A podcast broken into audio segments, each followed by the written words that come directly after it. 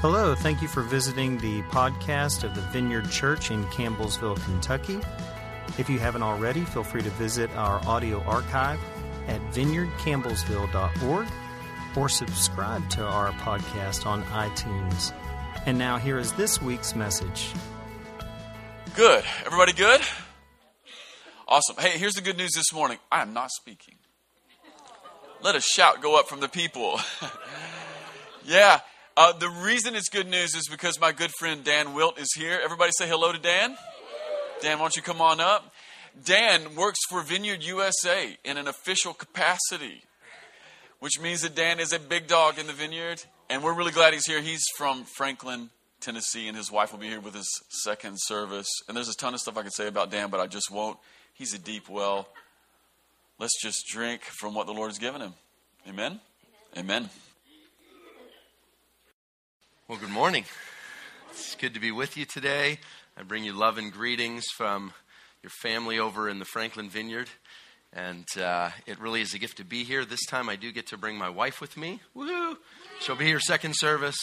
She's invisibly present with us now in prayer as she sleeps deeply at the hotel because she can. So, uh, I'd like to just begin us with a word of prayer, and then I'll, I'll walk us through some of what the next few minutes will, will hold together.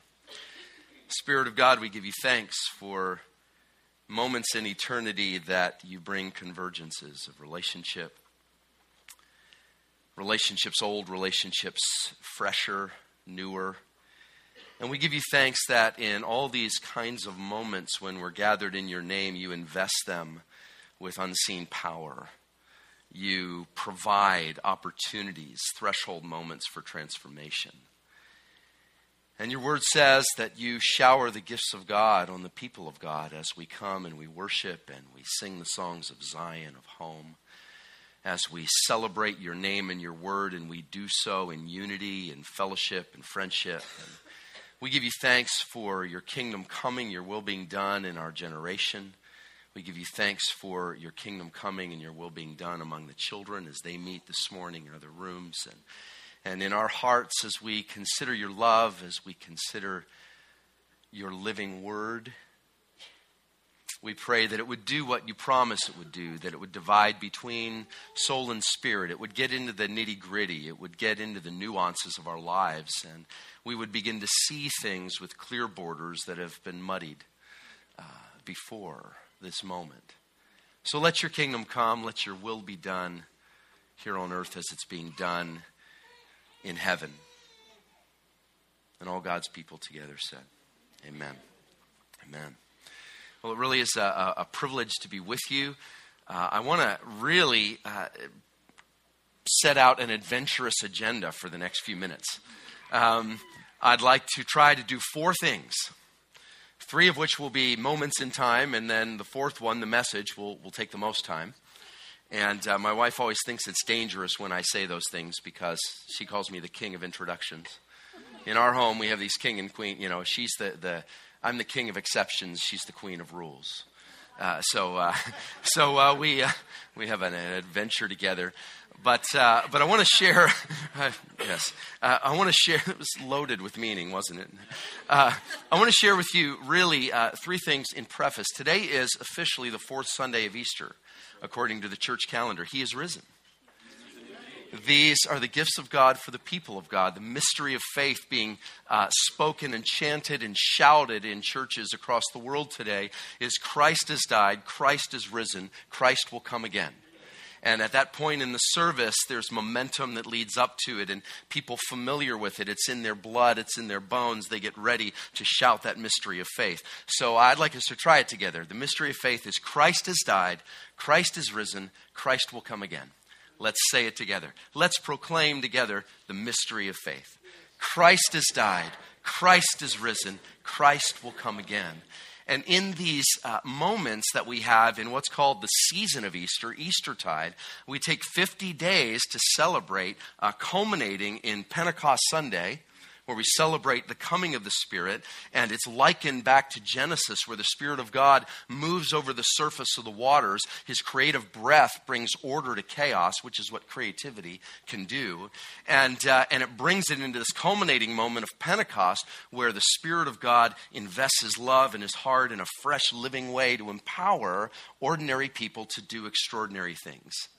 And so we gather together as, in a sense, inheritors of that legacy, and we're here together inheriting the gift of the Holy Spirit, who's our seal of redemption till the day we see Christ face to face. And so Easter tide is really a season to celebrate that. And I always like to, uh, whenever I'm in an environment on an Easter Sunday, one of the Easter Sundays, uh, I like to just uh, offer a reading. So the first thing I want to do is just offer you a reading from a favorite author, G.K. Chesterton. Uh, it's, it's thick and deep and meaty, so uh, I didn't put it up on the screen, but let's just linger in his words for a moment. He says this It was well that the tomb should be sealed with all the secrecy of ancient Eastern sepulchre and guarded by the authority of the Caesars. For in that cavern, the whole of that great and glorious humanity, which we call antiquity, was gathered up and covered over, and in that place it was buried. It was the end of a very great thing called human history, the history that was merely human. The mythologies and the philosophies were buried there. The gods and the heroes and the sages. In the great Roman phrase, they had lived, but as they could only live, so they could only die, and they were dead. And on the third day, the friends of Christ, coming at daybreak to the place, found the grave empty and the stone rolled away. In varying ways, they realized the new wonder, but even they hardly realized that the world had died in the night. What they were looking at was the first day of a new creation with a new heaven and a new earth, and in a semblance of the gardener, God walked again in the garden, in the cool, not of the evening, but of the dawn. Isn't that beautiful? Easter is the most complete, full frontal attack that's ever been waged in history. Uh, not on a bloody battlefield where temporary conquerings and defeats occur, but on the battlefield of the heart that lasts forever. It's a full frontal attack that triumphed over the barriers that hold us back from receiving and experiencing the love of God. And so we celebrate Easter. We celebrate the new life of Easter in us and at work in the world by the Spirit of God. And we join Him and we partner with Him in, in His work in the world. Amen? So there's our Easter moment for this morning. Uh, the second thing I'd like to do, that was moment number one. The second thing I'd like to do is just uh, bring a word of encouragement to you. I've had a, a bit of a fascinating week. I, I actually, in preparation for the message, uh, did something that was, again, adventurous. I tried to take in, and I, I counted them, the last 10 messages that have been spoken here to figure out what kinds of conversations have probably been happening over meal tables and pre service prayer and in homes all around. And either in whole or in part, I took those in. I was with Dave Nixon as he talked about fried Twinkies. I was with you, Ray, eight minutes on the word our dude, like you rocked it. It was beautiful in the Lord's Prayer.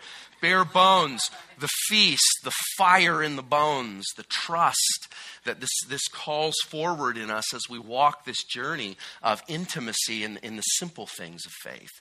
And then that went through Palm Sunday and Easter Sunday and the celebration. I, I, I emotionally and imaginatively drank champagne with you on Easter Sunday morning. And, uh, and then, of course, we have the, the story of the Lord's Prayer just continuing and unfolding. And I was deeply moved and connected with it. And, and some of the things that happened uh, for me uh, really kept me up in the night. Uh, at, uh, on Thursday night, I believe it was, at 2.56 a.m., because you look at your clock when you wake when you don't want to. And... Uh, the Lord woke me up with, with an exhortation that I'll conclude with here at the end that I, I sense was for you. But um, it, it stirred in me. Many things were stirring in me this week, and one of them was just a great encouragement to you as a community. And I was thinking, well, maybe I'll just say this at one service, but I think I'll say it at both. Um, you realize the treasure that's here, I hope. And the treasures that are all around this room. Your treasures to one another. You see that, you feel that. I got to taste some of those treasures uh, last night. Where you at? Thanks, man. Uh, was, we were over at the barbecue place. Mm, happy thoughts all night long. My wife's like, "What are you going to order? A salad?" I'm like, "Meat, large quantities of meat." So, uh, um, but there's there are treasures here that the Lord's given you, and, and guys, you know, I don't know how often I'll get to be with you. Um, I, we actually don't know how often, uh, from some of our stories in this room and some of mine across my lifetime, uh, we don't know if we'll even see each other again after this morning. We just have no clue. Life happens, and the Lord is in the midst of it all. So um, th- there was something in my heart that, that just said, you know, I just want to deliver something to you again. I think I might have said it many moons ago when I was here last, but I want to say it maybe in a unique way. Uh, your community life here is a great treasure. And I don't say that only in that warm way that, that you would recognize already. This is a treasure. It's, it's a great gift to have the Campbellsville Vineyard here. I say it because I believe it's iconic. I believe that it's something the Lord will want to use to continue to inspire other communities in the body of Christ, not only in Kentucky and in this area, but around the world. Uh, I deeply believe it. It's already finding its way different places. And it's a shared life that's very simple and normal for you or has become such. But I want to say to you that it's, it's uh, I don't want to say abnormal, that would be the wrong word, or super normal, because it's not necessarily above normal in the kingdom of God, but it is special. And it's something that the Lord's orchestrated through simple human decisions and plans and people struggling and finding their way with God. And decisions happen, which is going to be the meat of the, of the message I want to share. Decisions happen along the way, but the Lord has cultivated some ground and He's caused some things to flourish that He's going to give voice to. And so you're going to have to become uh, a community that's good at curating and stewarding the gift of the life that you share together, the gifts of the creativity that are here, the gifts of the wisdom and insight that God seems to allow to have become normal in your community here. And something special I want to say about Adam. Um, and uh, I have great regard for many friends here and the gifts and the treasures that are all over this room. Never stop tweeting, friend. Um, by the by, and uh, but uh, I want to say something about Adam. That there's something very special about him. I think you know that already in terms of uh, I've been in the Vineyard family for many moons, all the way back to many moons is your word for the day. Somebody tweet that. You're welcome. Uh, this is free. Uh, but uh, I've, I've, been in the Vineyard movement since the beginning. Uh, I kind of came on the tail end of John Wimber and uh, kind of learned as one of the younger ones coming into the movement at that time. And the, the, by the grace of God, I've gotten a chance to spend a lot of time with some of the broader branches and trunks of the church in the Catholic world, in the Orthodox world, and a lot of different kinds of churches in a lot of different countries and places. And one of the things I want to say to you is that um, Adam is imperfect. Anyone want to argue with me? Okay, Heather, we need a we need a list on the screen right now. Uh, Adam is imperfect, but there's something very precious in him. Uh, I've rarely heard such revelatory teaching uh, in, in my journey, even in the Vineyard family, and, and there's been a lot of that. Uh, that is also laced with wisdom, that's laced with compassion, that's, uh, that's driven by a love for the marginalized, that is oriented toward calling forward the creative voice, the new orators of our generation. And, uh, and I just want to encourage you to pray and to intercede uh, for he and Heather as you pray and intercede for your community because there's life here. There are jewels everywhere. And yes, I'm staring at you at this point, huh, Hannah. Um, but there are jewels everywhere around this room and in this community. But there's something special that I want to encourage you to curate in prayer, to intercede, to ask God to help you be generous as, as life and time goes on. Is that okay? Okay. So there's just a, a word of encouragement to you. This is something special. And um, yeah, I'll leave it there.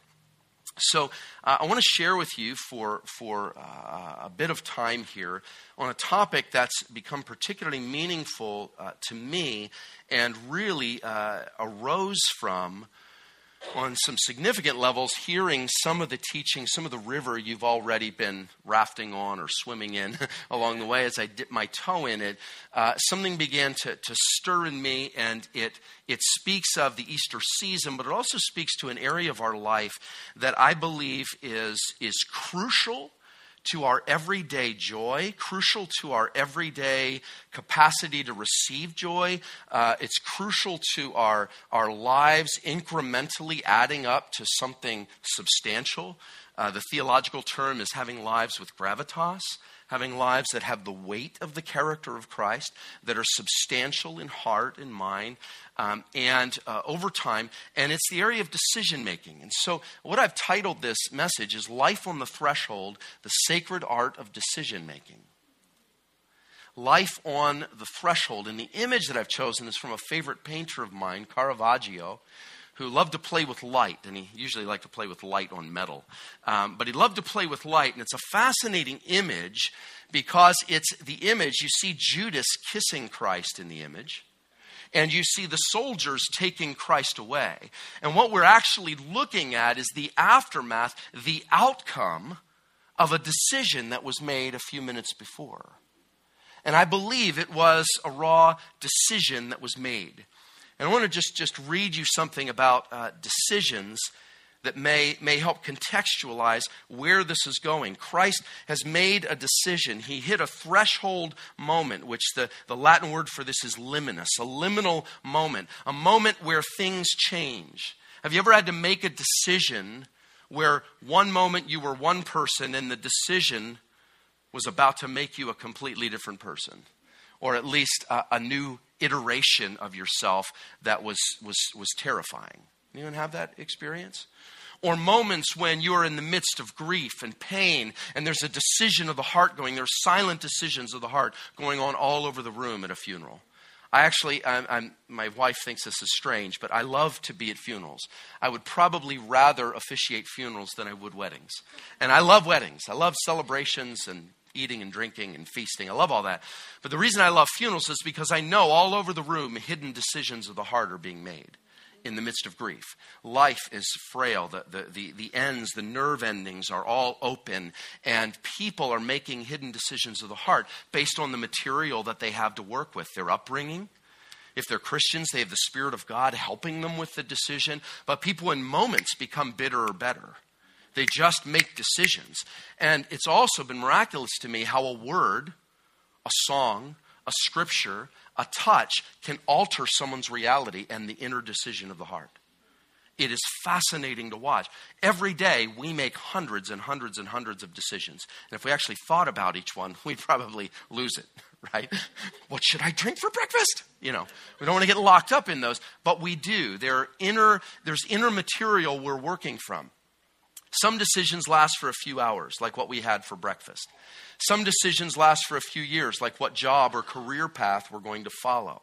Some decisions last a lifetime, like who or if we'll marry, how many children we'll have, or where we'll live. Still, other decisions undergird and they transcend all of these.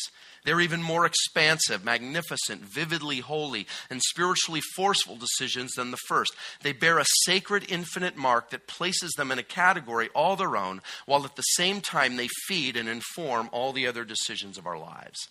They're eternal decisions, decisions that last forever, decisions made at threshold watershed moments in our lives. They're decisions forged from truths that were established before we took our first breath. They're shaped by what it means to draw breath every day, and they're imbued with unseen power to transcend the death of this body as we know it. These decisions have implications for the afterlife, while reflecting meaning and energy back into the most mundane decisions we make every day. These decisions take time to articulate themselves as unseen forces loosen the grip of hidden avoidance in our hearts. Anyone ever delay a decision? Infinitely until you were forced to make it? Because we're avoiding and we need, we need grace to loosen the avoidances in our heart and just decide it. These decisions occur at threshold moments in our lives when our eyes are suddenly opened to see beyond the explicit and the obvious. Our ears are suddenly opened to hear the music rustling behind the din of our daily life. They're threshold decisions, eternal decisions that can tame and heal our past, make or break our now, and reveal and frame our future. For example, the decision to follow Christ. Maybe you're here this morning and you haven't made that decision. You're at a threshold moment. It's another threshold moment. And the fact is, the temperature of the room is like the temperature of the room at your house. You'll eat and drink today. There will be all sorts of normal things that go on, but there are moments in time God says, Here, God says, Now, make the decision. And it will change everything, including entire family lines, stories and homes and marriages and relationships. These decisions alter family lines forever. They have the power to transform homes, workplaces, cities, generations, and entire worlds. These are the decisions that should get our very best attention, as they will, in the end, rule all the others that we make. So, if you have your Bibles, would you turn with me to uh, Matthew chapter, go ahead and go to the next slide if you would. Matthew chapter 26 verses 36 to 46, what I'd like to do for a few moments together is take us to a moment where Jesus is making a decision. The beauty of the Easter season is that we understand from the Gospels, it's what N.T. Wright said. Sometimes we talk about the Christian story in creedal terms, where we talk about the only real things that ever happened in the Christ event in history, where that he was died, you know, uh, excuse me, that he, was, that he was born of a virgin, he died on a cross, and he was raised from the dead. And he'll return, by the way whereas that's a very digital story. That's all ones and zeros. The analog story of the Gospels has hiss and buzz and detail to it. It has everyday life, it has waking and sleeping, and how people are spoken to in private and how people are spoken to in public. We have an entire life packed within this buzzing richness of music that is the Gospels and we can begin to explore it. And in the Easter season, we begin to realize that Jesus is the Lord of the cross, as he is the Lord of the incarnation, as he is the Lord of the resurrection, as he is the Lord of the prostitute trembling on her knees, waiting for people to stone her, as he is the Lord of the great feast and party. Do I hear a shandala from the congregation? As he is the Lord of the mourning and grieving and the moment of tremendous loss that is so severe, even the Son of God cries because it's his only language to capture the essence of it. And so we go through this analog story, and there's a moment preceding the cross that really illustrates for us how the will works, how volition is the word for will, our choices, our decisions, because we are all making them. How many of you have ever been called to make a decision and you quietly sat there making a decision in your heart, like, I'm not going to do that?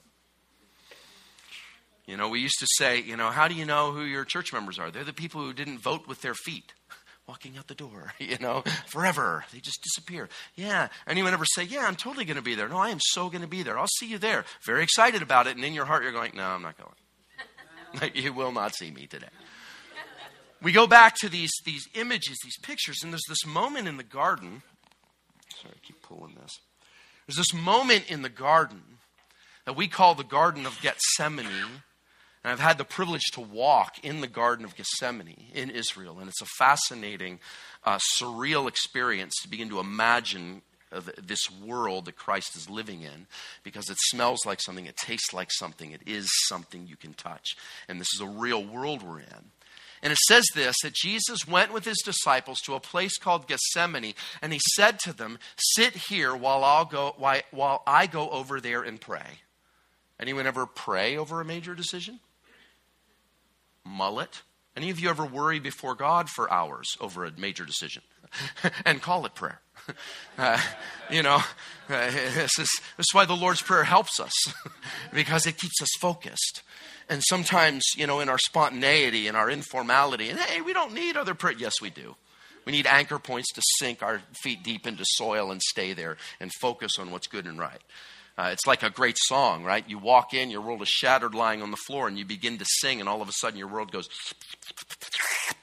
and it all comes back to center again, right? So we need these prayers, but it says Jesus, with his disciples, he takes his community, he takes his friends with him to a place called Gethsemane. He said to them, Sit here while I go over there and pray. He took Peter because he loves Peter.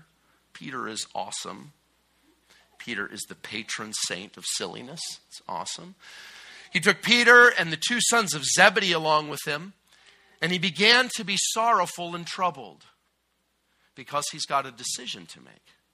So we must realize all along the way there are certain moments where a revelation can carry our decision. Has everyone, anyone ever had an encounter with God or something where, where you barely even feel like you made the decision? You were just swept into it. That's the way decisions happen sometimes. Then there are other ones that are in front of us and they cost us something, but they don't cost us everything. So we pray about them a little bit, we get some input, and then we make them, right? Then there are other decisions that are the eternal decisions, the epic decisions, the altering decisions, the watershed decisions. And Jesus is about to make one of those.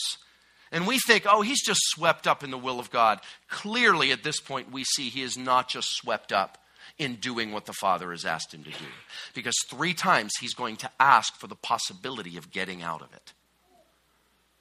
But something else is going on here. So, it says, Then he said to them, My soul is overwhelmed with sorrow to the point of death. Stay here and keep watch with me. He's saying to his community, This is a really tough one. I just need to know you're here. I don't even need to talk about this. I just need to know you're with me. I need friends. This is where the blood and bone of Christ comes into the mix. We need friendships. We need each other. We're not designed to be alone and isolated, which is the first thing the enemy does when we're in our greatest sorrows. He cuts us off from others, and then we make silly decisions in the aftermath. So it says here, going a little farther, he fell with his face to the ground and he prayed, My Father, if it is possible, may this cup be taken from me. So he's fallen down on the ground. He is distressed. The scriptures are going to tell us what scientists tell us is, is, is something we can actually do. He's so distressed by this decision that's about to be made that he's sweating physical blood. It's coming out of his pores in mixture with his, with his sweat. He's under duress. He's under distress. He is feeling the weight of the decision, and it's going way beyond him. It's going beyond his own comfort and plans. And he says these words Yet not as I will, volition, not as I choose, not as I decide, but as you will, as you choose, as you decide, Father. Now, many of us would pray those same prayers, but how many of you have you know, gone through this, this experience that it's not God speaking that I don't trust, it's me hearing? That's, that's what I'm concerned about. that I'm just going to hear the wrong thing because it's going to run through all sorts of filters, and by the time it gets to me, I'm just going to make the wrong decision. But I do believe that God remains pure and holy and said the right thing. I just blew it again. So, yet not as I will, but as you will. Then he returned to his disciples and he found them sleeping. Couldn't you men keep what? I'm glad that it says men in this translation because the women would have been on this. But let's just say the guys had had too much to eat and they were dozing. So, he found them sleeping. Couldn't you men keep watch with me? For one hour. What he's saying is, couldn't you men? It goes all the way back to Yahweh. It goes all the way back to this picture of Mount Moriah where God is seeing. Moriah means Yahweh sees. And he sees Abraham about to sacrifice Isaac. And he sees Solomon. He sees David on the threshing floor. He sees the temple. God sees. To be seen is to be loved. And he says, Couldn't you keep watch with me? Couldn't you keep alert? Couldn't you see me? Couldn't you see what was happening for just an hour? Was now actually nap time for you? Or was it time for you to be present, to be the Yahweh who sees for me? Bonhoeffer said at one point, he said, There are many times in our lives I will need the Christ in you to tell the Christ in me to come forth because I will be weak. And he says, Can't you watch? Couldn't you have seen me and seen what was going on for this period of time? You were so lost in your own physical animal comforts and needs. And he says, Couldn't you keep watch with me just for one hour? He asked Peter. And then he says it again. He commands them Watch and pray so that you won't fall into temptation. The spirit is willing, but the flesh is weak. Never do we feel that more than when we're really tired. I just want to sleep. Go on from here if you would. He went away a second time. So he goes back. This is showing us that Jesus is making a decision. He's making choices. His will is involved here. He goes back a second time and he says, My Father, if it is not possible for this cup to be taken away unless I drink it, may your will be done. Have you ever asked a question like that? It's like, I mean, hey, if it's not possible, I totally, I mean, I'm totally with you on this. Like, I get it, I get it, but Just say, and there might be a possibility that you're feeling especially merciful today. Could this be passed from? May your will be done. We know the story. But he asks it and he says it again. He comes back to his resolve at the end. If you would, if it's possible, that would be great. But if not, your choice, your decision, your will, let it lead. Let it lead. And when he came back, he again found them sleeping because their eyes were heavy. Doesn't that make you want to yawn just even saying this? Their eyes were heavy. Matt, are your eyes heavy right now? Go ahead, you take a nap. I used to, when I was teaching at the university, if I'd have students sleeping in class, I wouldn't wake them up because for some of them, they were receiving more of what I was saying asleep than they were awake. Drooling, you know, their Facebook. You know. Anyway. Ah, they had to power down in my class, by the way. Anyway, when he came back, he again found them sleeping. Their eyes are heavy, so he left them. He went away once more and he prayed the third time, saying the same thing. Maybe, possibly, if it could, that would be great because I feel what's coming. I know what's coming. I sense what's coming. I see where all this has been going. Lord, if you want to fix this another way, this would be a great time. Because at that moment, Jesus could have run. At that moment, Jesus could have gotten out of there. At that moment, he could have made an alternate decision. What enabled him not to make that decision? Uh, a good friend of mine who I know is a good friend of yours here, becoming that increasingly so, is Gary Best. Uh, he's one of my dearest friends in the world. What Wimber was to many, Gary was to me. He taught me to hear the voice of God, how to pray for the sick. He taught me how to uh, love other people hearing God more than holding a microphone and hearing myself you with me? You know he taught he taught me how to be compassionate to the poor. He taught me how to love the marginalized in society because christ is among them.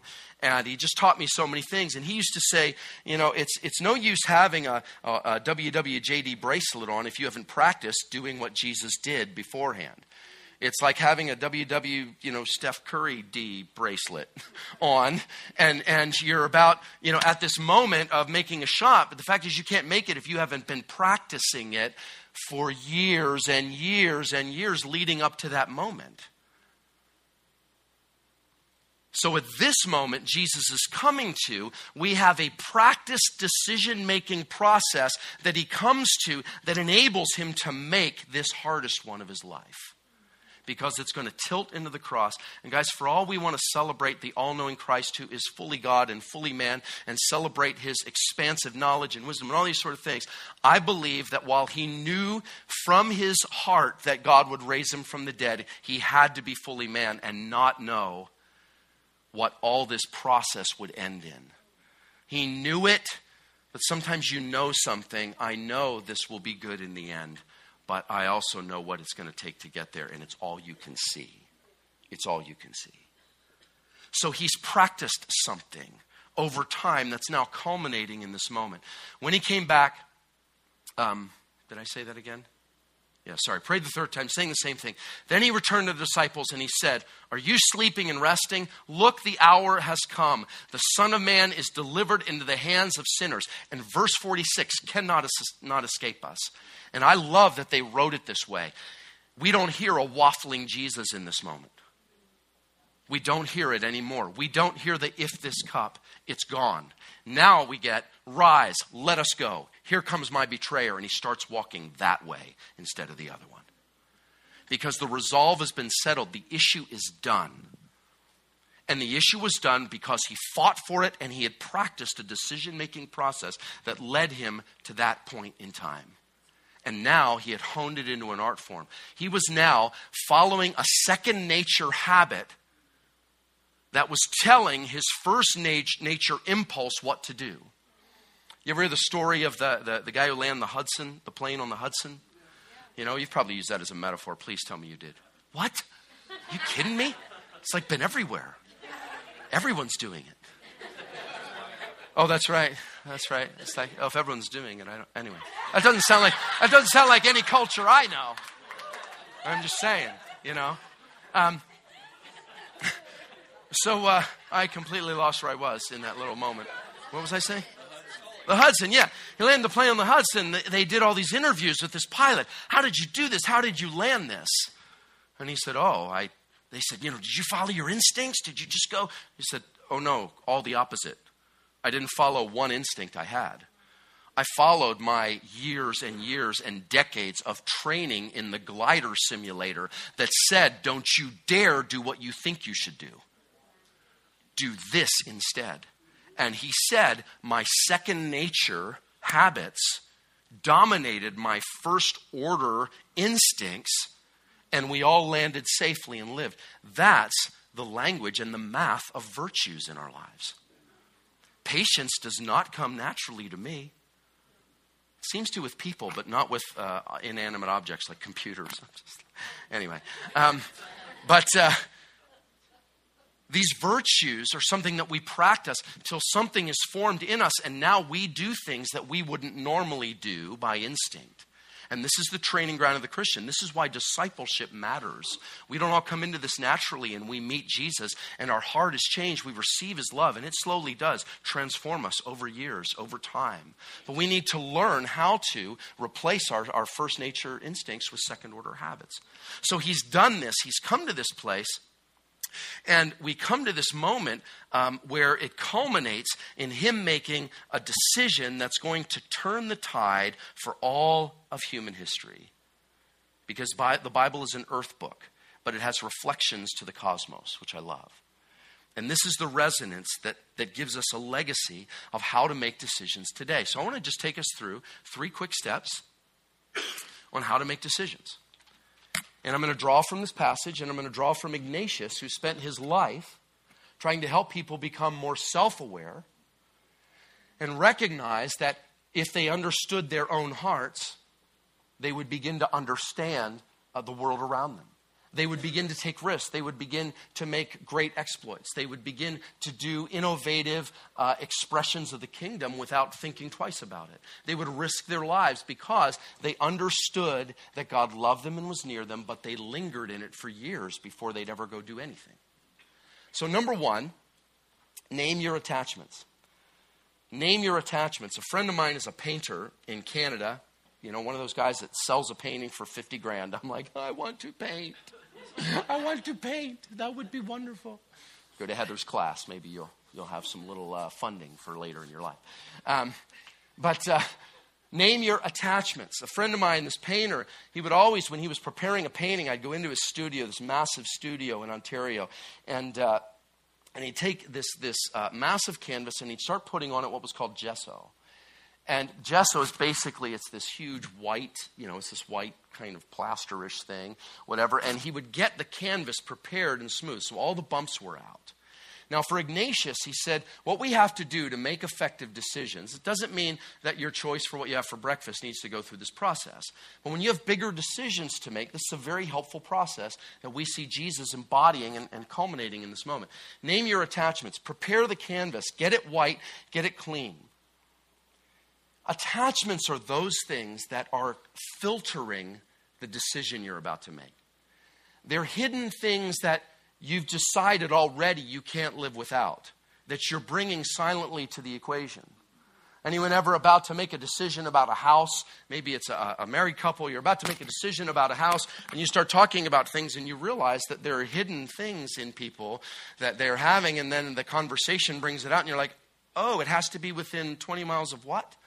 Oh, it has to, oh, oh. These are all attachments. We get those out, we lay them on the table. Jesus spent his life learning the spiritual art of detachment, where he wasn't married to anything so that he could say yes to the will of God and it wouldn't run through a filter. What are some of the attachments of our day? Primary ones.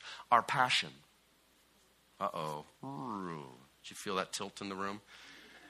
That resonates in our generation, our passion. I deeply believe that calling is a verb, it's not a noun. And I believe we've disoriented people and ourselves by continually talking about it like it's a noun. What's your calling? What's your calling? What's my calling? As if there's one. And the kingdom of God is built around this idea that there is a God who calls you by name, not by your job description. He's not looking at your business card when he invites you to do something. He's looking at your heart. He's looking at who he designed you to be. He's looking at who you've become in your maturity in your walk with God. He's looking at you and he says, I call you into this situation now because I need you here. And there are many callings that we will all fulfill across a lifetime. He will call us again and again. I've had the experience many times in my life where God has said, Dan, I know what you love. I know the passion that drives you. I know who you are. I know what moves you at night. I know what keeps you up. I know what you're thinking when people are talking about different things and it's triggering things in you, and you want to stand up and say, No way, that's not true. I know how you feel. I know what's going on inside of you. But here's the deal, Dan. I need you right here at this post and by the way, I'm not going to give you a time frame. And my passions rise up as this filter and say, But Lord, I guess you don't really know me, though, do you? I mean, if you even just do a basic Google search, you'll discover more than it seems you know right now.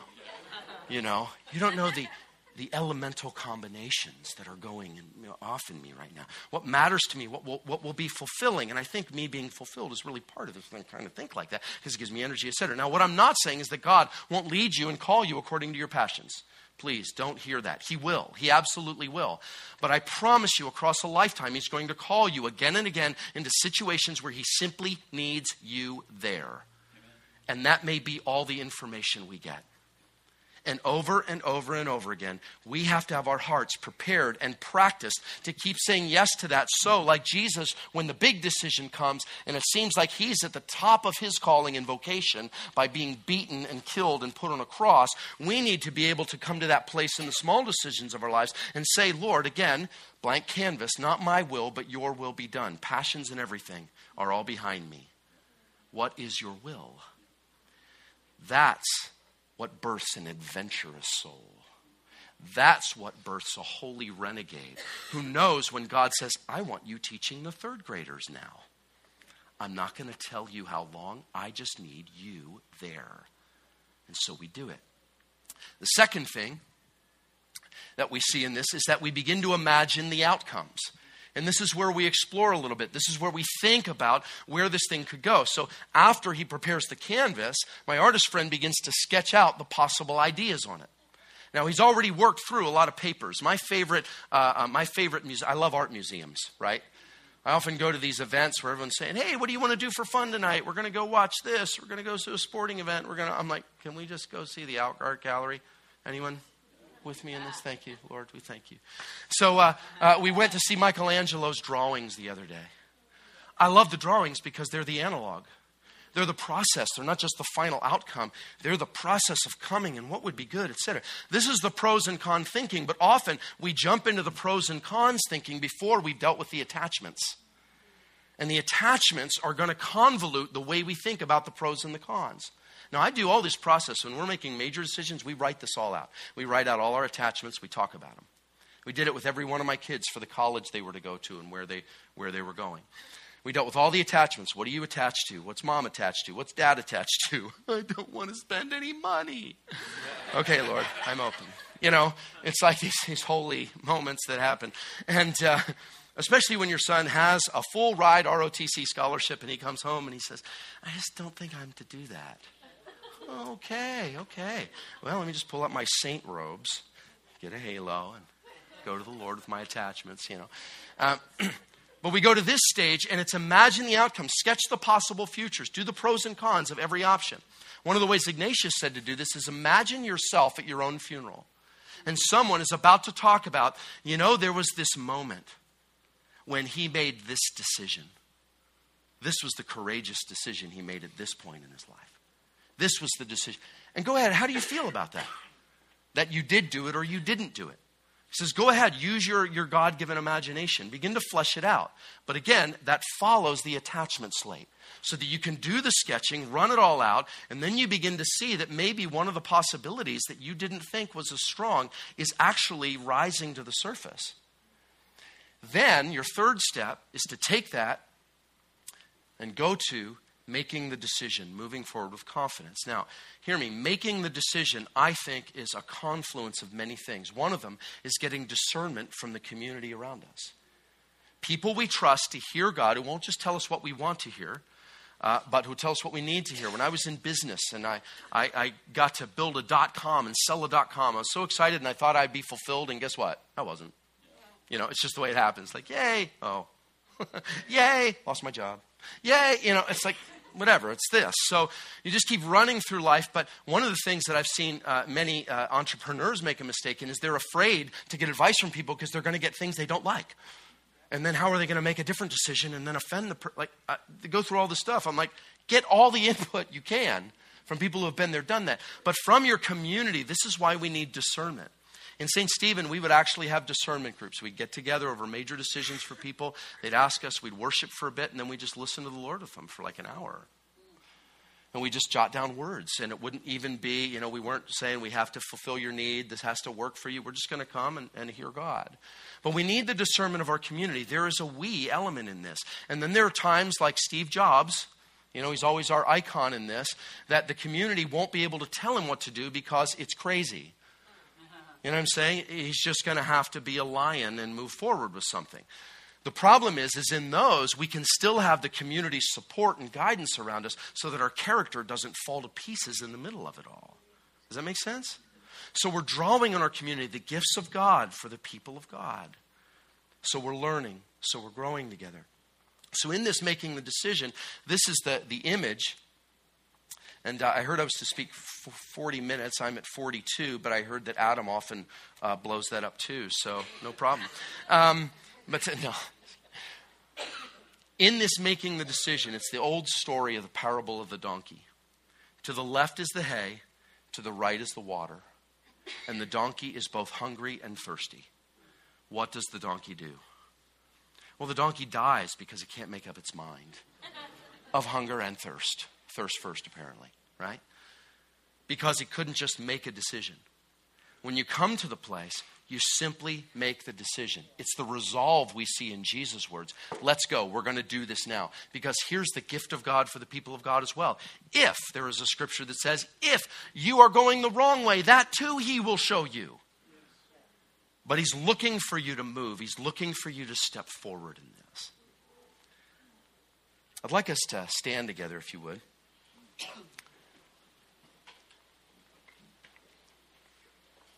And I want to just lead us in a moment of prayer and maybe as a physical demonstration of the state of our hearts. You could open your hands uh, in front of you, this, this yielding. Lord, we say this morning on this fourth Sunday of Easter, like you in the garden, we are blank canvases.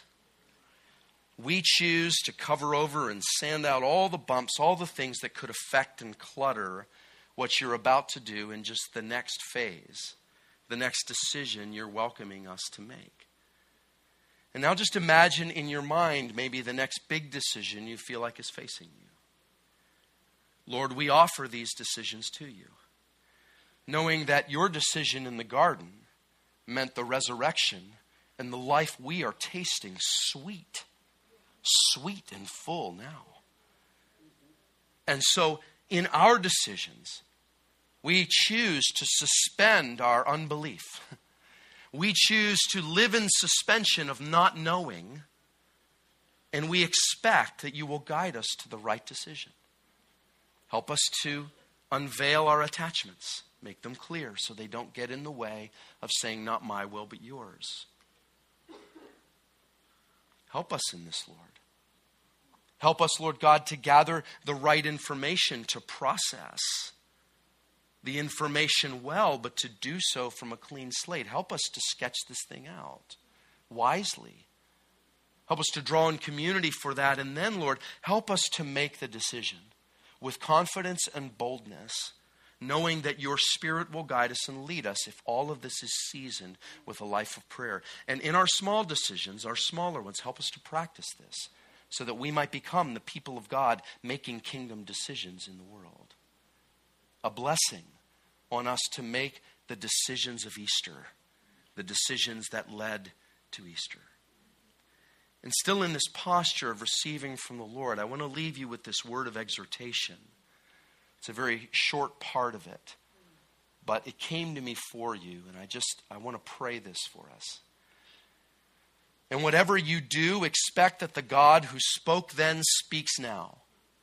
and is righting a world bent on wronging itself, fixing a world bent on breaking itself through a beautiful, remarkable church who wakes up every day, puts the coffee on, settles their hearts through prayer and worship, sets their hearts on things above, and unleashes heaven on an unsuspecting populace through simple acts of love and presence, compelled by the Spirit to do the impossible, ask the improbable, and claim the undoubtable truth that the love of God can heal the human heart, soothe the fractured mind, and fill the empty vessel of a soul spent by suffering. This is our God, faithful and true, looking for you, looking for me in the wilds and the tumult of life. Spirit of God, let this community continue to be salt and light in Campbellsville and let there be a renewal of confidence that you spoke then and you speak now. The gift of your resurrection life at work in this community and each person here. We come with thankful hearts. In Jesus' living name we pray. Amen. Amen. Thank you again for stopping by the podcast of the Vineyard Church in Campbellsville, Kentucky. If you'd like to keep up with what's happening here at the Vineyard, you can follow us on Facebook, Twitter, or Instagram. Until next time, peace to you.